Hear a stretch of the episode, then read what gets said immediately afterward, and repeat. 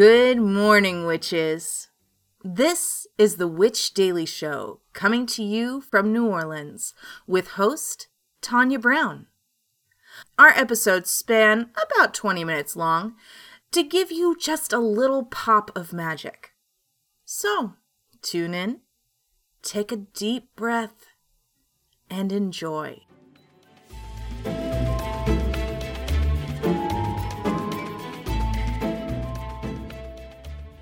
Good morning, witches. It is January 31st, 2024. It is Wednesday. I am Tonya, and this is the Witch Daily Show. Today's episode is brought to you by the Grimoire Society. So let's get your day going with a little magic. We are talking about thyme this week, and today we're talking about lore, the lore of thyme.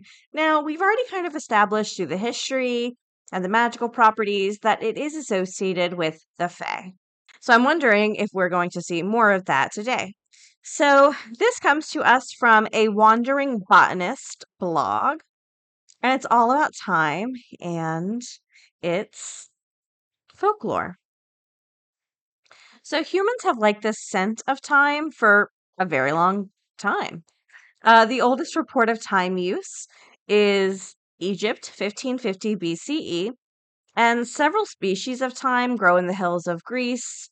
And the ancient Greeks, liking the fragrance, used thyme freely, especially as an important ingredient in incense. The name thyme comes from the Greek, uh, which was actually the word for incense, which was thymiama. Uh, thymiama, which was again the word for uh incense and possibly incense burner. So interesting. So when you wonder how a plant got its name, you have to imagine a time when local people recognized the plant but didn't have a word for it. So people could gather and use a specific plant as incense long before they had a name for it, likely when someone had to direct a helper to get more of it. And they essentially called it the incense plant. So, what about the association with courage? We talked about that yesterday, right? How you could use thyme for courage. So, where did that come from? So, maybe that was the plant's name, but I think it's more likely convergence. Thymus sounded like thymos. So, of course, You'd want a plant whose name sounded like courage, or make a pun as you tucked a sprig into your champion's armor.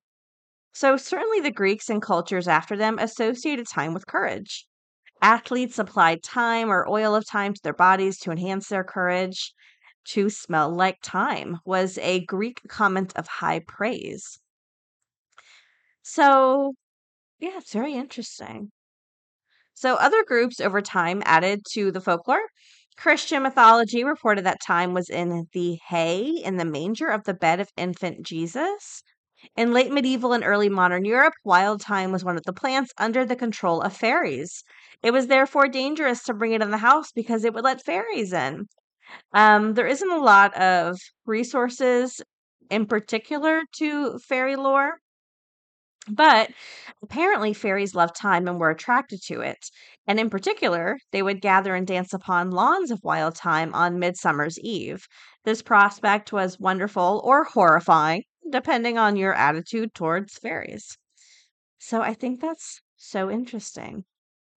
Uh, thyme also contains thymol, which is a pretty effective antiseptic and is said to help um, kill like uh, intestinal worms, things like that.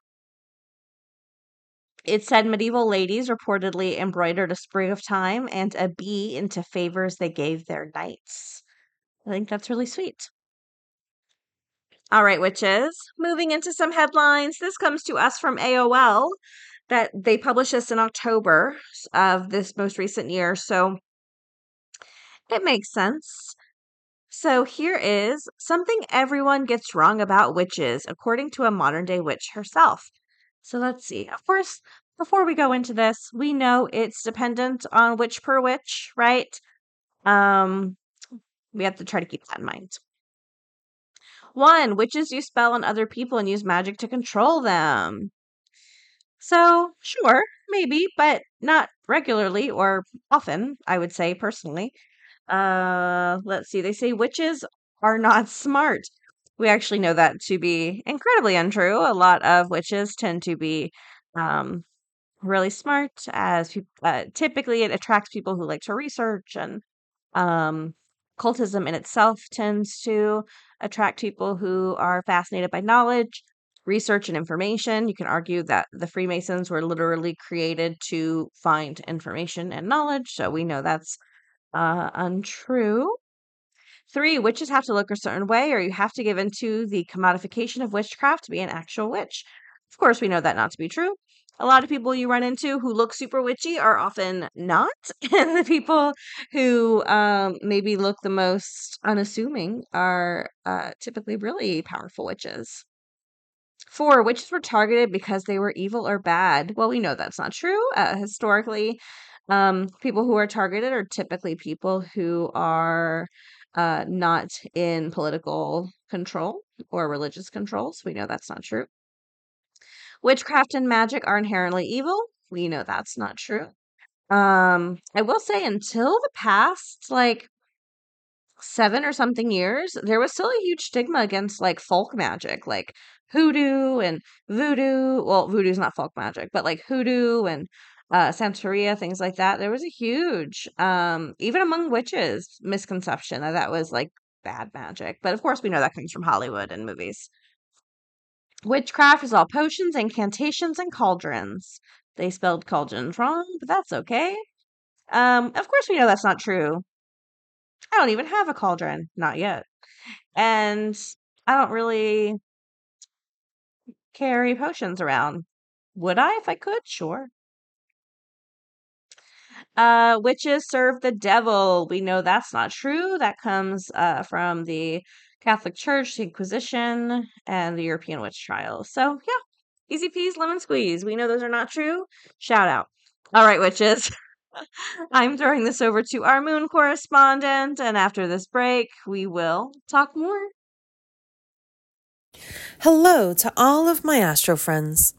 This is Serendipity, the Chicago astrologer, coming at you with your daily moon mantra for Wednesday, January 31st. The waning gibbous moon continues to find common ground in Libra today. Here, the moon squares Mercury and Mars. The Mercury Mars conjunction has been extraordinarily focused on the task at hand, and there has been a willingness to make sacrifices to get there. The moon in Libra asks us to make sure that we're compassionate to those around us as we move towards making our own dreams come true. After all, a rising tide lifts all boats. But we've been so focused on the task at hand, it's been hard to take the surroundings into consideration. Give yourself permission to take your eye off the ball for a while today. Make sure that you take care of those around you as well as yourself. Sometimes the sacrifice of well being, whether that's our own or others, is too big a sacrifice to make. Your daily moon mantra is humility is not thinking less of yourself, it's thinking of yourself less. This has been your daily moon mantra with Serendipity, the Chicago astrologer, signing off and reminding you that you are in charge of your own destiny. Revolution of a Witch is a prompt journal made for witches by witches. Do you believe in good versus evil? What three items would be used to summon you? Who has been the most impactful person in your practice? These questions are meant to not only help you think about life from new perspectives, but to elevate your magic as well. Whether you want to write your responses and move on, or use this journal as a jumping off point for future conversations with friends, Evolution of a Witch is a judgment free space for you to share your thoughts and ideas. Evolution of a Witch by best selling author Tonya Brown is available for order online at your local bookshop or wherever books are sold. All right, we are back. So we've been talking about Imbolc this week. Uh, on Monday, we talked about kind of the history and the deities involved um, how it was created and how the other deities, how Bridget went from God is Bridget to Saint Bridget. And then yesterday we talked about some of the plans of a lot of our listeners and something really simple you can do for Imbolc. But now I'm going to share a simple solo rituals to celebrate Imbolc. So let's say unlike yesterday, you're like, you know what, Tonya? I do have the time and the energy. And I would love to actually celebrate, like, for real, for real, with effort and time and all that. So, okay, here's some things you can do. And this is according to the seasonalsoul.com. First, you can take a cleansing bath. Uh, of course, we know this is something you can do with a lot of different rituals, but you can add in herbs associated with cleansing, such as chamomile. Ooh, they say cinnamon. No, don't do that. Don't do that. Don't put cinnamon in your baths. Oh gosh, why would they recommend that? And peppermint's a little iffy too. Lavender, rosemary, that's fine. I don't know if I really trust this website now. Well, it's too late. Um, I mean, we just need to think for ourselves a little bit. Don't put cinnamon in your baths. Your like tender parts will catch on fire. That's all I'm saying. Now, you can do an Imbolc candle ritual. So, this ritual was adapted from a ritual written by Patti Wigington. So, they say you need four tea candles and something to light them with. Light the first candle and say to yourself, even though we're still in winter, there is new life stirring in the darkness. Light the second candle and say, I call in the light and the fire of the growing sun. I call on its power to spark new life deep in the dark. Light the third candle and say, like fire, wisdom, inspiration, and new life will always grow, just like the first spring flowers stirring in the dark. Finally, light the last candle and say, I call on these flames to cleanse and purify me as I move into a time of new life coming A manifest. Fire of the hearth, blaze of the sun, fill me with your shining light. And of course, you can take a few minutes to meditate after that. Uh, think about the sacred day, time, healing, inspiration, and purification. They also say that if you have something damaged that needs to be healed or you're feeling stagnant, you can visualize the light as a warm, enveloping energy that wraps itself around you, healing your ailments, igniting the spark of creativity, and purifying that which is damaged. I love that. If you're really into altars, you can uh, go ahead and set up your Imbolc altar. You can use herbs that we've talked about on Monday that are associated with Imbolc different symbols. Uh, you can do a Bridget effigy. You could do corn dollies. You can uh, maybe write your plans for the year and put them on your altar. Like that's a really fun thing to do. Um, it's also a decent time to do initiations. So I usually think of initiations as almost like a summer solstice or like Beltane sort of thing. But this is also a great time, right? We're moving out of the darkness to awaken. So I think this is a really lovely symbolic time of year if you want to do any sort of initiations, even if it's just private, solo kind of a self initiation. Uh, there's a few things you can do uh, with children as well to observe. Uh, like we talked about before, you could do things such as um, planting indoor indoor seedlings. Celebrate the hearth and the home as we're typically staying indoors. You can do crafts like a Bridget's cross, a Bridget crown.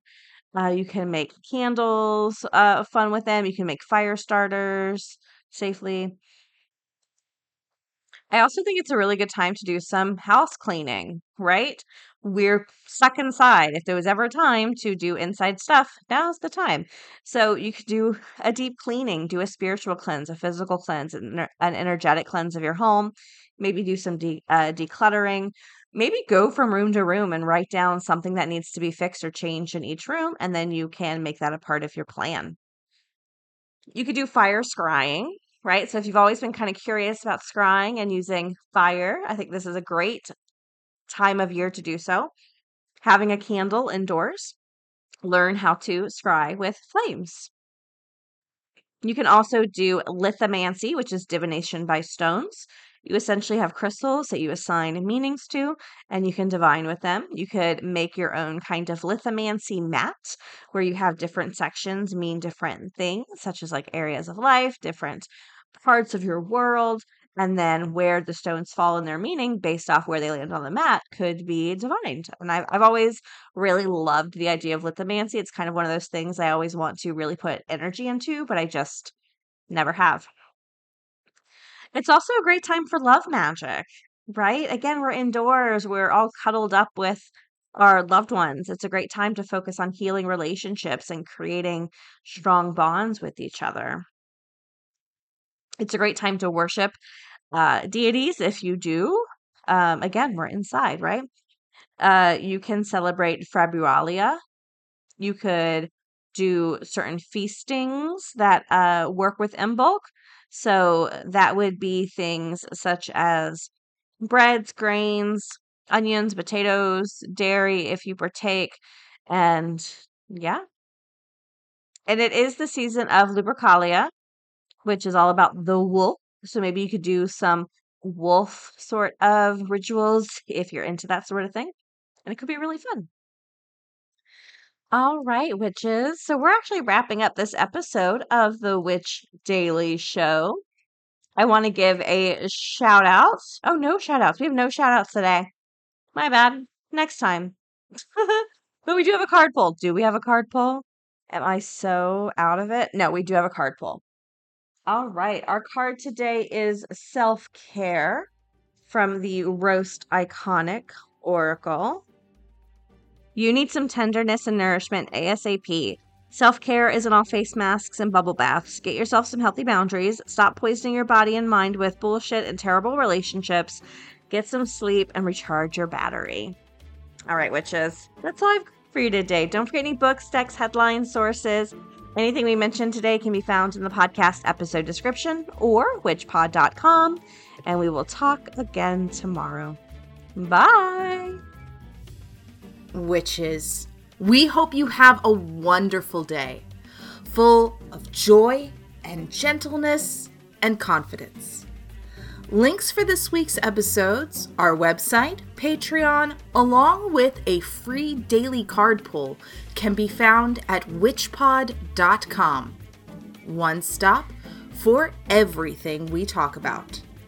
Now, take one more deep breath and have a great day.